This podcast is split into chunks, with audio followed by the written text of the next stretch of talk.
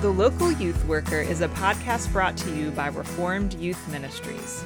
Since 1972, RYM has sought to reach and equip youth for Christ. And this podcast seeks to reach and equip those parents and youth workers who share that same desire. For more information on our student conferences, youth leader training, or resources, visit rym.org. Hey, everybody. Uh, welcome back to the Local Youth Worker, a podcast brought to you by Reformed Youth Ministries. I'm your host, John Perritt. This is episode 364, and I am here with Drew Tuberville. Drew, how's it going? It's going good. Good to be here. And I should have asked you this before I started recording. Am I saying your last name right, or is it Tuberville? It's Sorry. Let's just it's keep going. it's Turberville, but I accept Tuberville. Okay. I've been called Turtle Bomb. um, I also respond to Hey You. Uh, yeah, it's all good. Because, uh, yeah, I thought Tuberville for the longest time, I think because of the coach. Yeah, And, uh, and my people ask me if I'm related to him, and I say when he was winning, yes, uh, but not so much anymore. okay. Um, glad we recorded all that. Yeah, yeah, I'll, I'll that's keep good. That, I'll probably keep that in. Yeah. Uh, but Drew is here with me. Um, later in the episode, we'll have Dr. Dan Doriani uh, talking in our Rested Development uh, segment.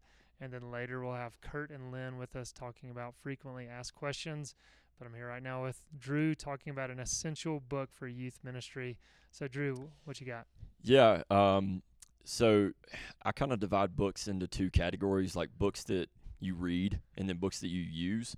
Um, and one of the books that I've used here recently in, in the past year has been uh, Kevin DeYoung's book uh, on homosexuality. Yeah. Uh, what does the Bible actually actually say or actually teach about homosexuality? I always get that title wrong, too. Yeah. Yes. Um, and uh, so we used that. Uh, we did a semester long study on just gender, sexuality, manhood, womanhood, LGBTQ issues, um, transgenderism. Um, and Kevin DeYoung's book was massively helpful during that study because he just walks through everything so um, concisely and thoughtfully um, and does it and, and does it in a way that it doesn't come across as super heady and academic. Like I, I feel comfortable and have just given it to students for them to read it.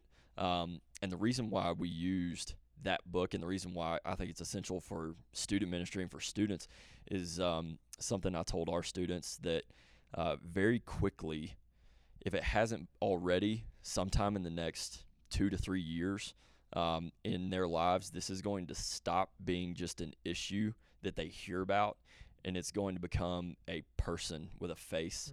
Um, it- it's going to be someone that they know and love uh, who is going to struggle with homosexuality and they need to know what does the Bible say about this? Um, how do I, as a Christian, need to think about this issue? Um, is it like any other sin?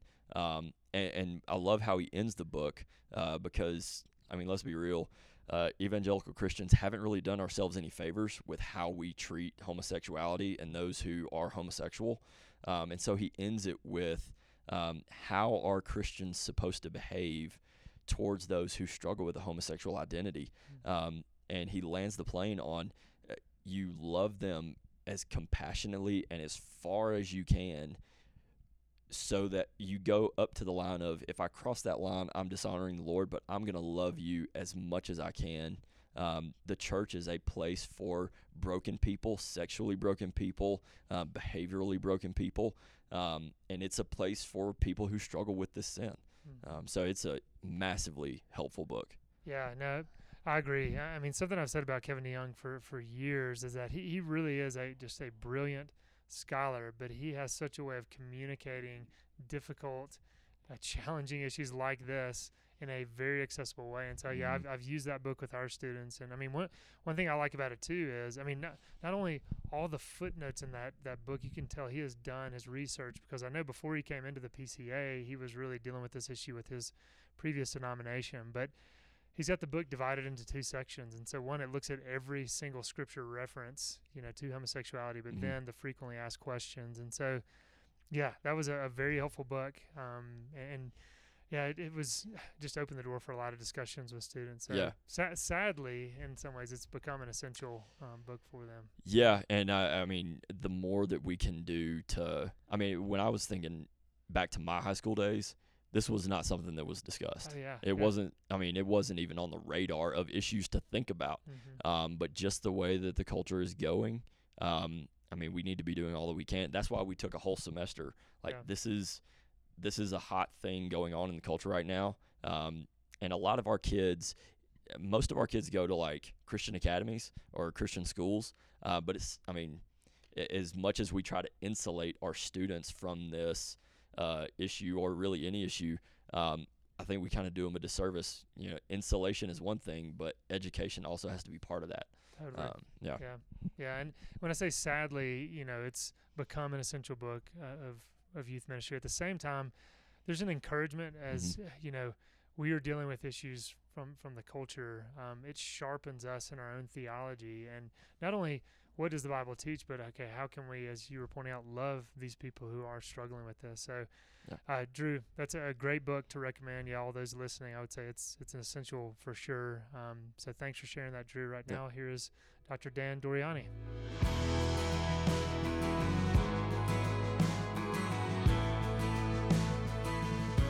Dr. Doriani, welcome to the podcast. Great to be with you, John. Good to good to have you. And I've also got Greg Meyer with me. Greg, how's it going? Oh wow, glad to be here too. Um, Dr. Doriani, before we, we jump in, um, I know you you wear many hats, uh, working at uh, Covenant Seminary. You're an interim pastor, uh, but you're also a, a podcaster yourself. Why don't you tell us just a little bit about your, your podcast and what you do there? Yeah, so I try to interview interesting people, both uh, thinkers, you know, who can articulate their big ideas.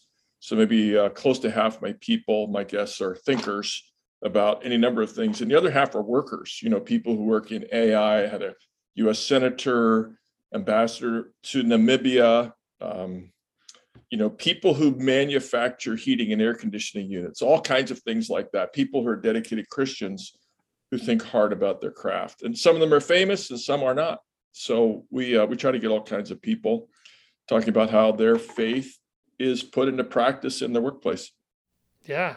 Yeah. No, I, I do like the spectrum. Like you said, some notable to not so notable. And one that I was just sharing pre recording is, is Joe Buck. And that's a name many people will, will recognize. And, and, you know, he was at your church. Is that correct? Yeah, he went to Central Presbyterian Church, and uh, we stayed in touch over the years too. But he's actually uh, he he actually is a communications theorist to some degree. I mean, he there's similarities between, believe it or not, between preaching sermons and broadcasting football games that he's very attuned to. So Mm-hmm. Yeah, that was very interesting interview. I want to point people um, uh, to that podcast and to that specific interview uh, episode that you had. Um, our listeners know that this is our rested development segment, and um, uh, one thing about you, Dr. Doriani, is you have spent a great deal of time uh, researching, reading, writing about, publishing books on uh, the idea of work. And um, I'd love to just kind of hear some of the origins of that personally. What what was it? I mean, I know we, we we all have a job, we all have to work, but what was it that just kind of piqued your interest in this? Yeah, probably two or three things. The first is that my two grandfathers were very, very different from each other, professionally speaking. One was um, a significant singer in the world of opera, and you can still find his programs on the internet from 90 years ago. And he was actually a painter of some note, and his works are in museums here and there throughout the world. And my other grandfather was a, you know, a dirt farmer and a chicken farmer, and you know, one was very famous and one was very non-famous and very non-prosperous. And they were both great men, and I loved them dearly. It just hit me at a really early age. Wow, you can do s- things that are so different, and um, and find occupations and a living and joy in in both of those very different works, lines of work. And then as a, a pastor, I had the blessing of churches with enormous diversity in the people who were in attendance. And so I just found it fascinating and, and always wanted to talk to them about what they do, why they do it, and how they practice their faith there. So hmm. I, I've interviewed hundreds of people. I, I'd say definitely over 100, over 500 people by now about their work. And it's been a pleasure. Hmm. Yeah, that's that's fascinating. And, and Greg, I, I want you to I want you to jump in, but I thought it'd be helpful as we're, we're getting into again, we're talking about rest and we're talking about work, but um, I'd love to, to just kind of set a foundation to to define work for us. And maybe you could define it just kind of more more generally, just a basic definition, but then also kind of biblically, um, some thoughts on work. So did you ask me to do that or, or did you ask Greg to do that? I'm sorry. I asked you to do that. I realized. I will I defer. realized I the will way- gladly defer on that one. Yeah. So the short the short definition of work is a concentrated effort that is set to completing a task. Um, the the the uh, marshaling of skills and resources to accomplish something significant. So you could debate whether washing a car is work. Uh, obviously, if you do it for a living, then it's then it's work. But if when I do it with my grandchildren, it's it's fuzzy boundary because it's not quite clear whether the goal is to clean the car or to get each other wet and spread soap suds all over each other. But uh, the idea of concentration and attentiveness to a significant task. What I'm doing there, of course, is not defining work as paid labor. So when we take care of our children, if you're, you know, letting them roam around the house, it's not really clear if it's work or not. But when you're putting to bed, taking care of an infant, changing diapers, when you're preparing food, a nice meal for somebody, whether you're paid or not, that's work because you're trying to get nourishment to family and maybe family and friends. Um, by marshaling your resources, which in this case is food and you know fire and pots and pans and so forth. Mhm. And of course, a lot of our work is compensated, and uh, we call then that that's a job, and at best, that's also a vocation or calling. hmm Yeah, Greg, please jump in. Yeah. I, you know, I know this happens, you know, if you look back in history, there's different relationships different cultures have with work and different Mhm. viewpoints on work. Um, uh, you know, my own reflection would be that in the Western culture, of America specifically, we have an interesting, uh, maybe contradicting relationship with work. As you as you've thought about work, as you thought about how we interact with it as Americans or just Western culture, um, what's our relationship like with work, and how did it how did it get there? Yeah, I think you're certainly right that it's conflicted. So, for most of human history, people had to work or they simply perished.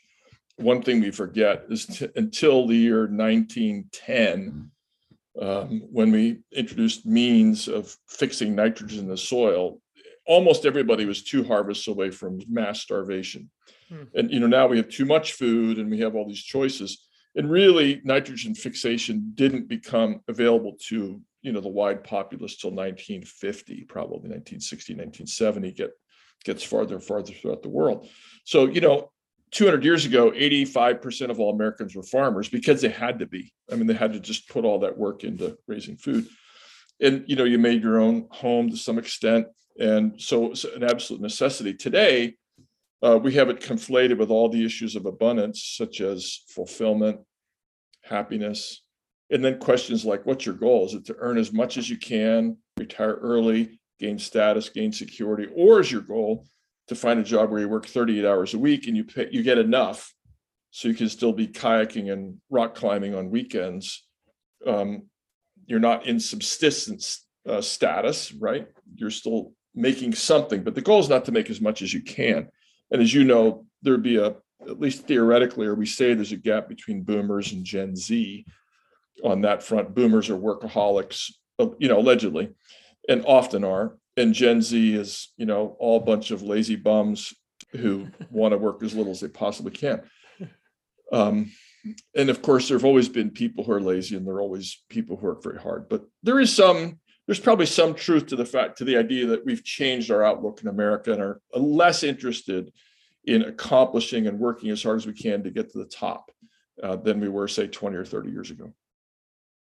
hmm This is a follow up. I mean, have you have you seen how the pandemic has affected that? Has it has it made any sh- big shifts just as you've been reflecting on on that experience?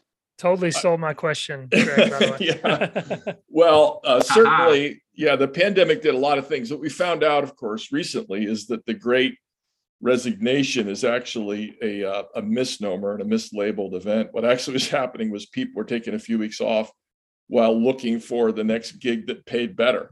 and, and just taking some benefits for a while, taking some vacation. So it's uh, I don't think we've uh, discerned fully yet what happened in the pandemic. We have learned that some people can work very effectively with no supervision at home, and we've learned that some people can't. And it's going to take a while to discern which workplace um, and which kind of worker fits where, because you know the hardworking, self-disciplined person probably does well only being in the office two days a week because they're pulled away from their tasks. To be social, which they don't want to be, but you, you can't afford to be a jerk, right? so you actually get less work done. And then, of course, if you're away all the time, you don't have that, um, let's say, a godly ferment of ideas when people bump into each other and say, "Man, I've got a problem. I'm, I'm so stuck. I'm just glad I, I saw you here uh, at this lunch event because I really need some help, and you might be able to help me."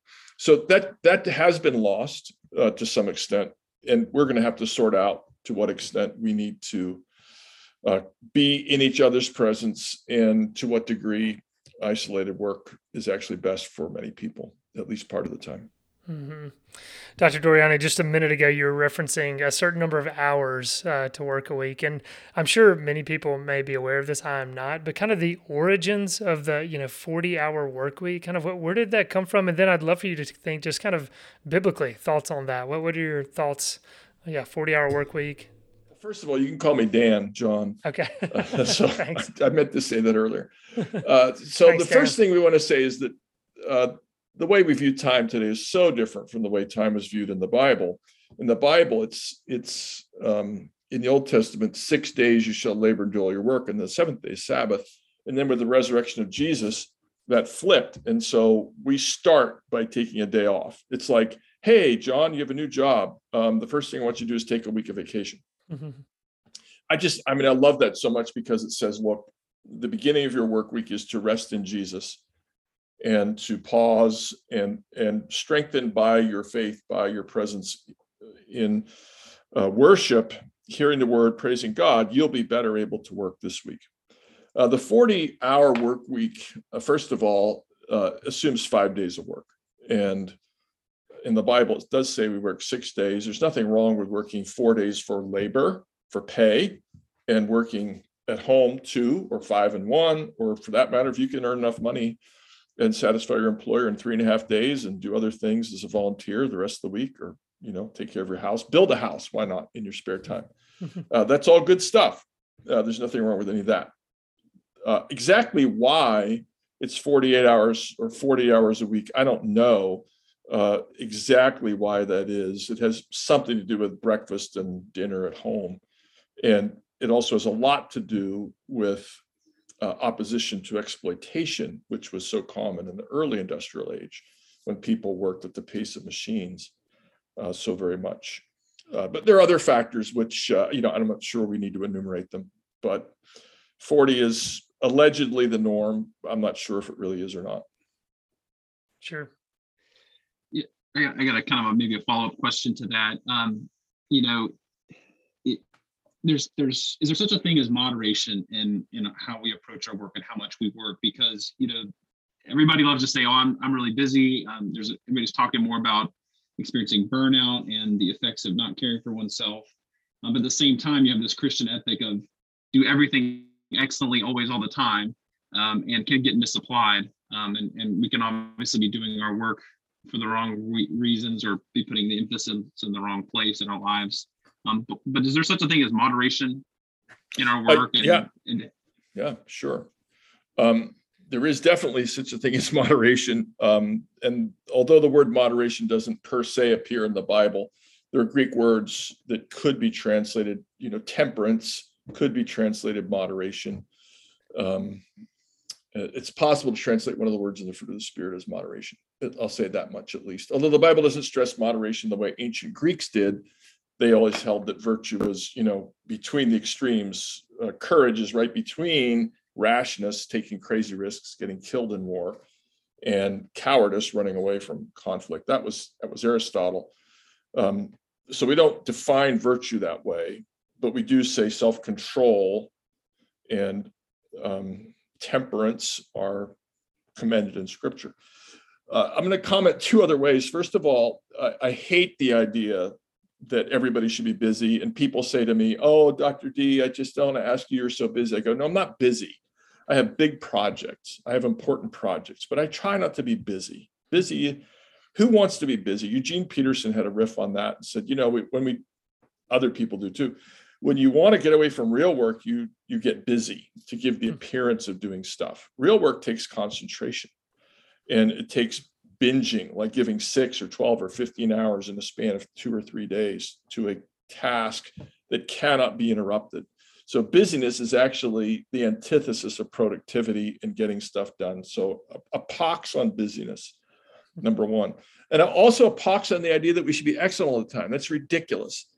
Who wants to write excellent emails all the time? Write pretty good emails that are clear enough. Uh, you know, who has time to be excellent at everything they do? I guarantee you, when I mow my grass, I do not aim for excellence. I aim to cut the grass. And if there's some huge tufts that I missed, I'll pick them up. But if there are a few tufts here and there, too bad. That's the way it goes. So, so you're in favor of deep work and choppy yards. That's what we're saying. I'm in favor of deep work. And if a choppy yard happens to be a negative side effect, I don't care. That's good. That's good. Uh, yeah, I, I love it, and I, I love yeah your comment on on on busyness, um, and kind of redefining what, what that is. And and look, we're we're at time right now, but I'm glad that you'll be with us for the next two weeks to to revisit some of this. So Dan and Greg, uh, thank you. Look forward to more next week.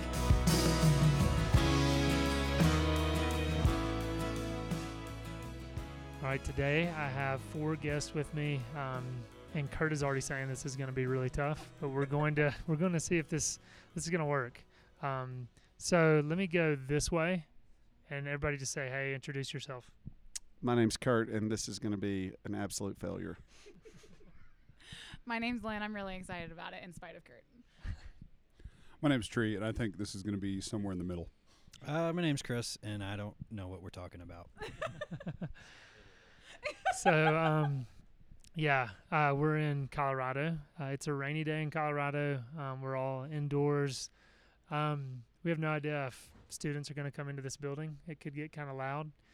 Um, but uh, I'm looking forward to to getting to talk to you guys. It's as we said yesterday when we recorded. I guess that was last week, the one that aired last week. It's fun to be able to to sit in each other's presence and actually have these conversations instead of looking uh, through Zoom. Uh, today, uh, we've talked about doing frequently asked questions in youth ministry or just kind of general questions, but we're actually going to talk about Lynn's elective um, and just kind of see where that goes. And so, Chris, that's what we're going to be talking about. So you're you're you're aware. um, and everyone in here, yeah, everyone here is an elective teacher. I just realized that. So uh, thank you guys for for serving RYM and teaching an elective. Um, uh, I don't know. Skittles. We'll, we'll get back. Yeah. I required my honorarium before I showed up. I got a T-shirt from 1973. It's Perfect. a collector's item. Yeah. So, so Lynn, why don't you briefly just tell us the title of your elective, Mhm. blurb about it, and then we'll just kind of jump in, go from there. Yeah, so the title is FaceTime versus real time, having real conversations, or let's talk, something like that. Um, and it was just about, I've seen a lot of social anxiety in our students specifically since we went like virtual learning and now they're back in person if they want to be, and just how much anxiety that's been causing them. And then, of course, anxiety is like another one of those buzzwords like depression has been, or, um, you know, an extreme feeling.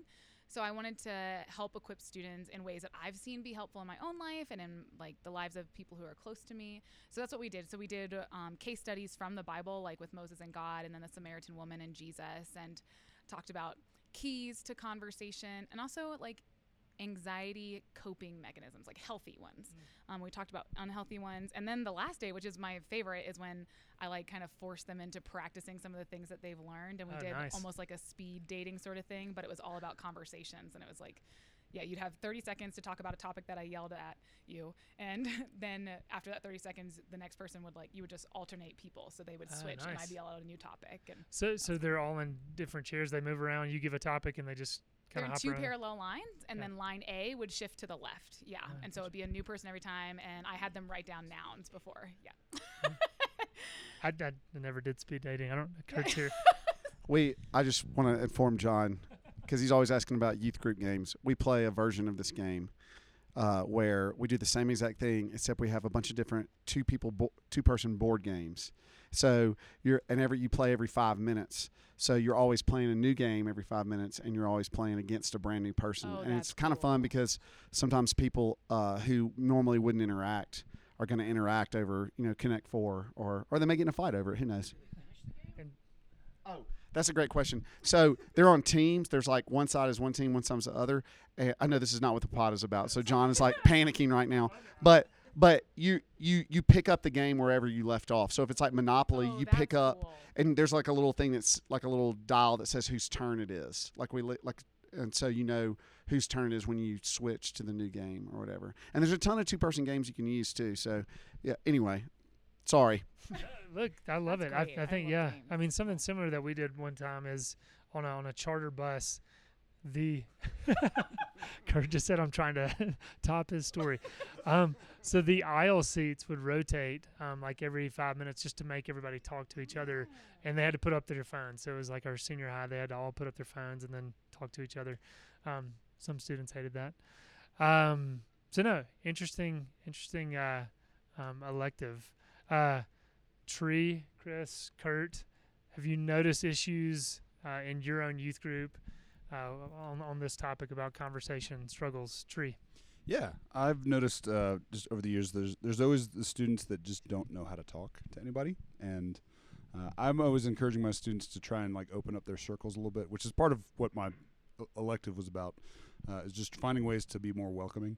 Um, but I, I've really tried to teach my students and practice this myself. Like the, the kids that like their interests are like universes away from mine. Like the books they read, the TV shows they watch. I, I could care less about them, but I love hearing them talk to me about them because I might be the only person that they can actually talk to about it. So just letting them talk, it, it, I think is awesome too, uh, especially because many of the other kids in the youth group may not be interested in talking about those things. But I don't know. I, I mean, th- half the time I don't. I still have no clue what they're talking about. But but at least they get to talk about it. So So you're talking about like um, uh, your your talk was on like building healthy relationships post pandemic.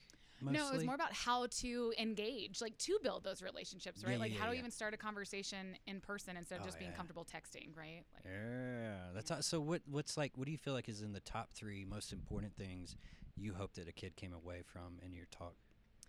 Um, one is I tried to emphasize that like no matter how good or bad you are at conversation, it's not the Mhm. greatest thing about you, right? Yeah. Like whether you struggle with anxiety or you don't, or at whatever level you do, it's not your greatest identity. Yeah. Um, and so no matter how um, far you come in learning how to to have a conversation or how many moments you miss in life because anxiety holds you back, again, like your identity in Christ is the greatest thing about you, and, and Mhm. these are just blips in that moment. Also, really hoped that students would be feel equipped at least to make one step forward in this battle against anxiety. As I've seen specifically my sister, like as she's become equipped, just to see how much more life she gets to experience because she's not feeling so debilitated by her anxiety. Whether that's just learning how to take a couple of deep breaths or grounding techniques, or we named one of our techniques was naming your anxiety. So I had all the students yell "Silencio Bruno" like they do Oh, from yeah. Luca yeah. which is just really cool. And a student told me today he did that up on um, a hike the other day. He was feeling anxious about something he thought he looked stupid doing, and he was like, "I named my anxiety Madison," which I think is a very common name. And he was just like, "Shut up, Madison! Shut up, Madison!" I was like, "Well, that's great."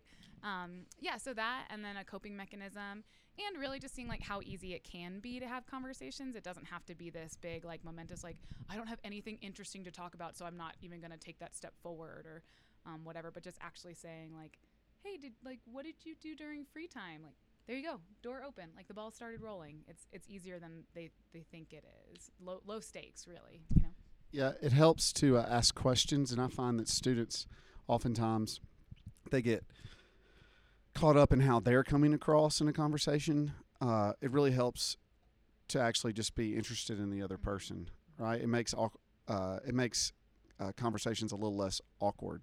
But when you're 16 and you're self-absorbed Mm-hmm. and you think that everything is about you, it really is hard to step outside yourself. And you know, all of us, the five of us in here, we're sometimes it's easy for me to think, oh, why can't these kids reach out to the new kid or the quiet kid? Like, why, why can't they, um, you know, that the new kid or the quiet kid doesn't want to be friends with me. I'm a 40 year old man. He wants he or she wants to be friends with these other kids, and why? But that's where they are at this point. So it, get just even just even encouraging them to just ask questions, to actually care about the person enough to ask questions, even about things that aren't interesting. It's really not that hard to be kind and, and be friends with someone. It's not like a it's like a complicated thing. You just have to step outside yourself, and it's really hard for a high school student to do that. Um, we're not they are not we're not that far removed from this, but they are definitely not that far removed from having their parents drop them off like a block away, so they don't so they're not seen getting out of the minivan. And if you're that self-absorbed, man, it's going to be tough to like really engage with someone else. makes it difficult. That's a good bit. Kurt. We talked two of the like secret weapons that we talked about. What was that? Um, asking good questions, like just asking questions, is a good way. Like if you're nervous about talking, well, if you ask questions, then they'll talk, right? But then also, um, we talked about cultivating curiosity. But then like this secret weapon that I call is tell me more. Like if you don't know what else to say, just ask them to tell you more, and they get to choose what to tell you, which tells you what is important to them, and then it helps you find that point of connection. Yeah, this is such an interesting elective to me. Um, j- just curious, you know, as you thought about this concept and you started to develop it more, what's something you learned uh, just about conversation or even from teaching it and getting questions from students and youth workers that are present? What, what are some things that kind of surprised you maybe about this subject? Some of the things that are so simple, like one example I got of us an, an anxiety inducing situation for a girl was ordering food at Chipotle. She gets so nervous every time she has this like little mini attack that she's like, I can't talk to this woman. Like she's gonna like think my burrito is so ridiculous or whatever. like she was just like, yeah, that's a. I'd love for us to talk about how to do that. And then the three or four students was like, yeah, I feel the same when somebody comes up to me in the grocery or not the grocery store, but the shopping mall, and it's like, hey, can I help you? And it's like, no, like I really like, please don't talk to me. You know, just that was really surprising to me. And something I learned, um, I think, has been about this uh, buzzword idea, right? Of um, only 13% of teenagers, 12 to 17, are actually diagnosably uh, experiencing anxiety. Everybody else is on the spectrum, or we just need to learn a vocabulary of actually, I'm feeling shy and not anxious, right? Or actually, I'm feeling scared and not anxious. And um, how much developing a vocabulary has been even just helpful for me of like, okay, I'm feeling something, but it's not anxious. It feels like anxiety, but it's not. I'm actually shy. And so when to find out like only 13% of that age group is diagnosable, everybody else like is either feeling something. Well, they said that 40% of those students were actually feeling shy. So I was just really interested in like, oh, we need to keep developing our vocabulary about how to help students express what they're feeling. Is there like, uh, I mean, I think about this all the time when I have a lot of kids that are introverted, and, I'm very much an introvert too. And, um, but just in my, I guess in my age, I've just learned I've just got to hang out with people, you know, like, um, but as far as like leaders, volunteers, and things, what are healthy ways to train like leaders? Like, I've, I've got a good bit of introverts in my youth group, and I've also got a good number of introverted leaders too. What are like some good ways you think would be to train, apart from like listening to talks, but would be good ways to train like leaders to engage with more introverted kids? That's a good question. And for me, I like often I think in hindsight I can see where I've maybe cornered kids into engaging where and like I didn't read, oh, they're feeling very uncomfortable right now. like to be better about reading the room, that's something I could grow in and I think that's something that our leaders like just be aware of we don't need to force kids into being something, right? But at least letting them know like, hey, I see you and whenever you're ready to like get in the pool and talk, like we can do that, right? Um, so I think that, but also as we build relationships with students, teaching leaders how, like, what mechanisms are helpful for when our students are feeling that way. So just even one um, after a YLT training, actually, we had Sissy Goff there, and she talked about the the five senses and how when somebody starts to have a, an anxiety attack or feel it coming on, you can ask them like, tell me one thing you can see, two things you can smell, three things you can taste, four things you can hear, and five things you can feel, or something like that. And it's just a grounding mechanism. I had no idea before, and I've used it on some students since then, and that like it was just so helpful for getting them out of that spiral. So I think teaching them coping mechanisms and also how to read the students of like this one you can push a little bit more, but this one you like you shouldn't. Yeah. I love to hear you talk about so uh, the students that clearly just don't want to be there, like not even the introverts, just the ones that just are flat out. And and I say that because I was that kid. Like I would hide in my room on Wednesday nights, hoping my mom would forget that it was Wednesday night, just so I wouldn't have to, just so I would have to, I wouldn't have to go to youth group because I I didn't know anybody and I didn't want to be there. So like, how do what what would be some tools that that we can put in our tool belts to help maybe re-engage? I don't know if re-engage is the right word, but engage those kids that are just like they're there because their parents are making them be, be there, and they cannot wait till their parents come to pick them up, or they just go off and hide somewhere. Had that happen too. That's uh, th- these are great questions, by the way. Um, so I was also, th- well, I wasn't really that student, but my first youth group ever, I was 16. I had an eyebrow ring, and I sat next to my sister who had a lip ring. She sat next to a boy who had yellow pants, and then a girl who had pink hair. And nobody talked to us for the whole two hours of youth group. That was my first youth group. Yeah, it was the yellow pants and the pink hair. It wasn't me and my lip ring. Yeah, she was or- also scowling at everybody. She, she just she just growled. She just growled at everyone. She's not mentioning that part. Didn't Kurt was there? He didn't say hi either. But yeah, it's fine. um, but I That's where I lost my pinky finger. So um, but yeah, so I've also had that experience of like, oh my gosh, when is my dad going to be back, right? Um, I think um, maybe we talked about it, but before, it's really important to listen or to read the room, right? Of what does this ki- kid find interesting, right? So um, they they probably don't want to talk about Jesus or want to talk about scripture or, or you know golf. I don't know if that's what you want to talk about. Whatever it is, they know what they what makes them light up. And we talked in the seminar about um, finding that point of connection right is like what makes them light up and then you talk to them about that and so it is kind of a like if you can get them to talk to you right because it's also man with teenage girls sometimes when they get their sassy pants on it's just like okay like i'm gonna have to go through teenage boys have sassy pants too yeah I have Athletic sassy pants. um, yeah so i think it's the like Yellow sassy pants.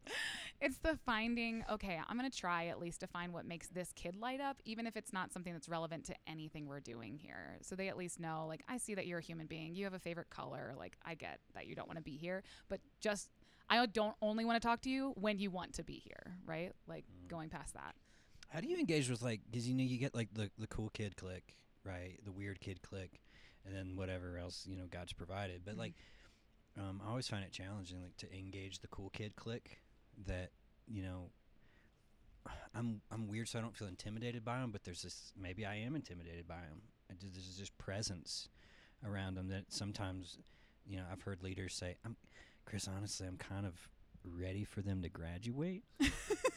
and so I can hang out with the nerdy kids that are insecure, like I am. You Mhm. know, like so. What are ways that you can engage with like that cool clique that could be intimidating, the good-looking kids or like the sporty kids or whatever, yeah and not just pour all of our time into like um, other other groups. that's also a good question does anybody yeah do you have some Well, I was just going to say, uh, it's funny that you say that, Chris, because I, anyone who meets me knows that uh, I was, I've never been uh, the best athlete in any collection of any people, and uh, and and never the best looking person in any group. And yeah, no, it's tough. It's tough to believe, but yeah, it's tough. Turns out you can't teach handsome. So, um, but but then but then I, I came I came to Montgomery, you know, and uh, no, everyone seems to be really with it actually, and in our youth group, and there's something that we deal with on a constant, on a daily basis, is that you know we've got really phenomenal athletes or really pretty girls or handsome guys or and not it's not even about those things really it's just about how i think what intimidates people is how comfortable they are in their own skin, right? Because it's they've got all these problems, and we've got really wealthy students too, or as I like to say, well resourced, well resourced students.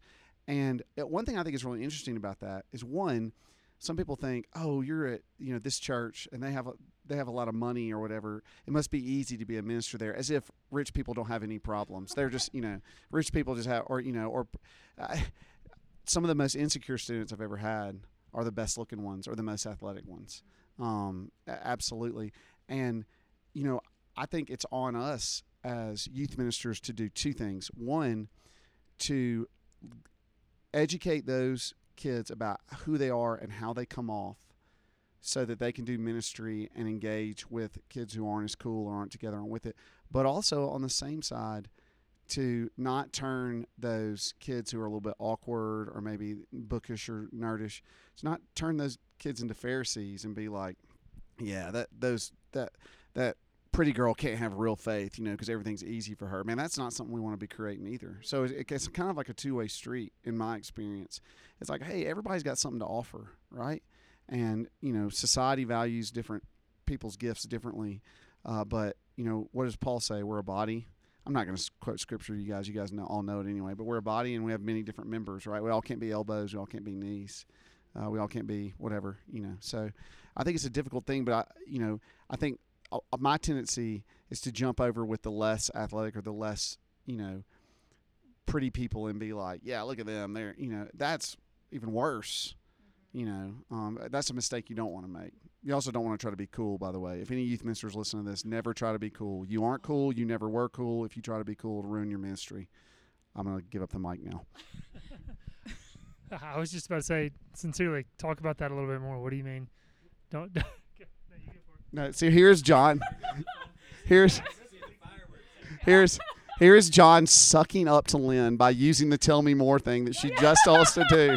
John's like, it really works. tell, tell, tell, t- John. Look, every I could just tell it lit a fire, and so I want to see you just keep going. everyone everyone likes you. You don't have to like do anything extra. We're all here for you. So you don't have to like I'm sure everyone everyone I mean you're the only doctor here, right? um, so well, uh, all that to say is that uh, one time they asked me to teach an elective at uh, YLT about they told me I could teach on anything I wanted. And I decided to call it You Were Never Cool. And I talked about my first part of my first time doing youth ministry and how I thought like I would make these kids like me by being the really cool youth minister. And it was such a huge mistake. Um, one, I'm not cool. Two, I've never been cool.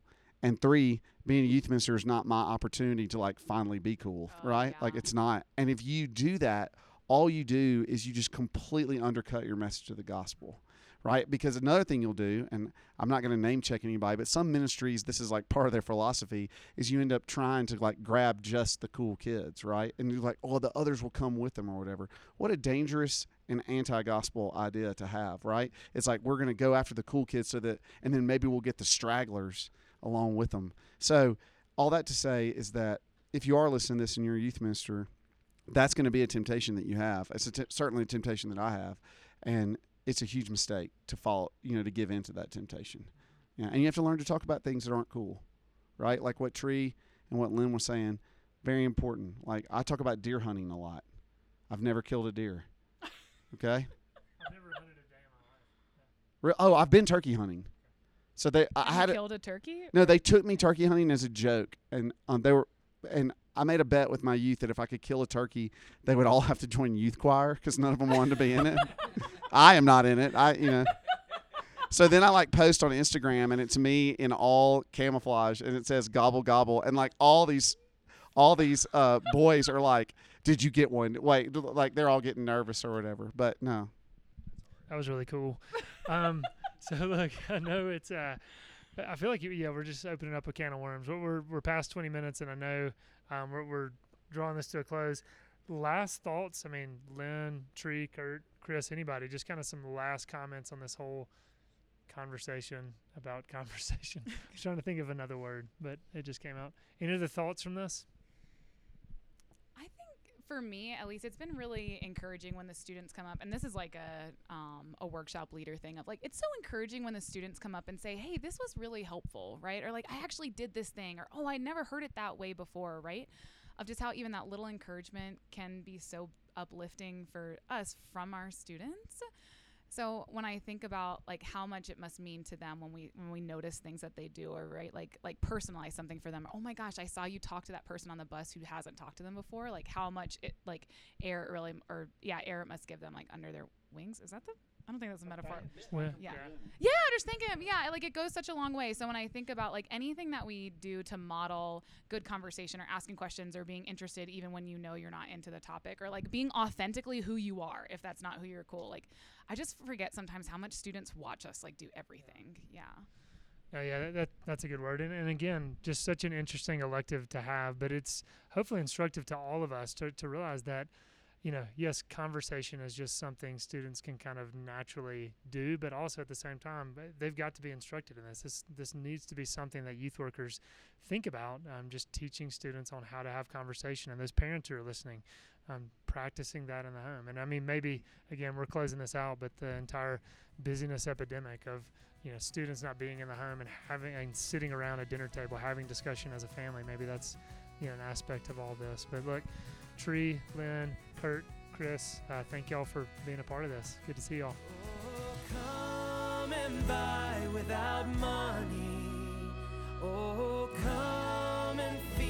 without pay.